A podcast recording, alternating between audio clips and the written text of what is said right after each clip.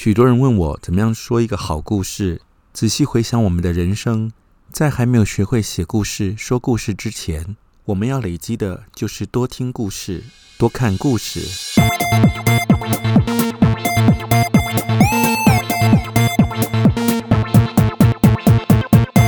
欢迎收听李俊东的《借东风》。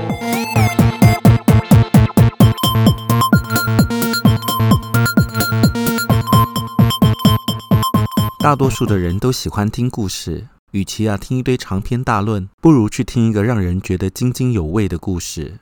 在生活当中，常听到“故事行销”这个名词，会说故事的品牌、企业和商品，往往可以打动人心。一个有故事的人，更是令人印象深刻。奥运之所以能够让全球的人关注，运动竞赛的背后，都是一个又一个选手奋斗的故事，激励人心的故事。往往啊有令人意想不到的巨大力量。故事的关键在于触发听故事的人的情感，同时引发群众的共鸣。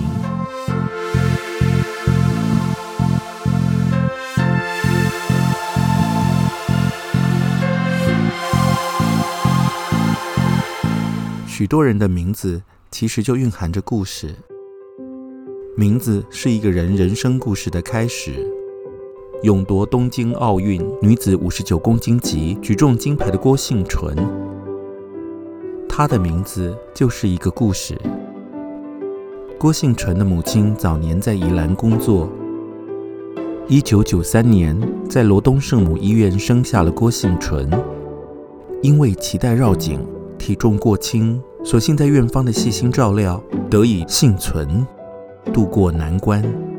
因此取名姓纯，有感于人生获得许多人帮助。二零一六年，郭姓纯将比赛获得的奖金捐出一百五十万元购买救护车给罗东圣母医院。由于院方救护车还在使用年限内，在罗东圣母医院的提议下，转赠离岛澎湖的惠民医院。郭婞淳在台东阿美族马兰部落成长，人生啊经过许多低潮，却从不向命运低头，始终怀抱着回馈社会、善用影响力、为大众带来正向的力量。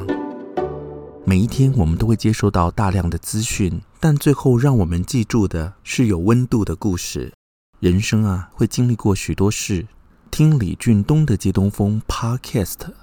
在每一个故事里增长我们的见识。